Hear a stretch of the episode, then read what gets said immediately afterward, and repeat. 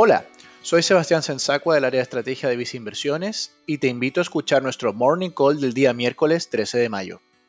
El Banco Central de Chile publicó en el día de ayer los resultados de su encuesta de expectativas económicas, las cuales resumen las perspectivas del mercado en materia de inflación, crecimiento económico y conducción de la política monetaria. Así, se informó de una baja expectativa de variación mensual en el IPC para los próximos meses, aunque se proyecta que la inflación alcanzaría en el presente año una tasa de un 2,7%. En cuanto a la actividad, se prevé una importante contracción del PIB de un 2,7% en el 2020, con lo que la tasa de política monetaria se mantendría en su mínimo histórico de 0,5% por un tiempo bien prolongado.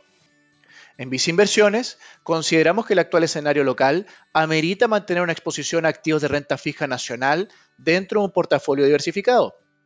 En este sentido, favorecemos instrumentos de deuda de plazos medios, con el fin de aprovechar de mejor forma el contexto de bajas tasas de interés.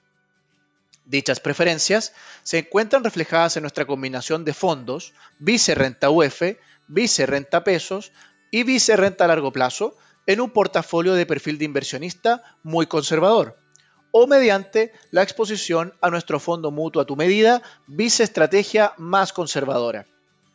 Finalmente, si quieres saber más de nuestras recomendaciones, te invitamos a visitar nuestra página web viceinversiones.cl o contactando directamente a tu ejecutivo de inversión.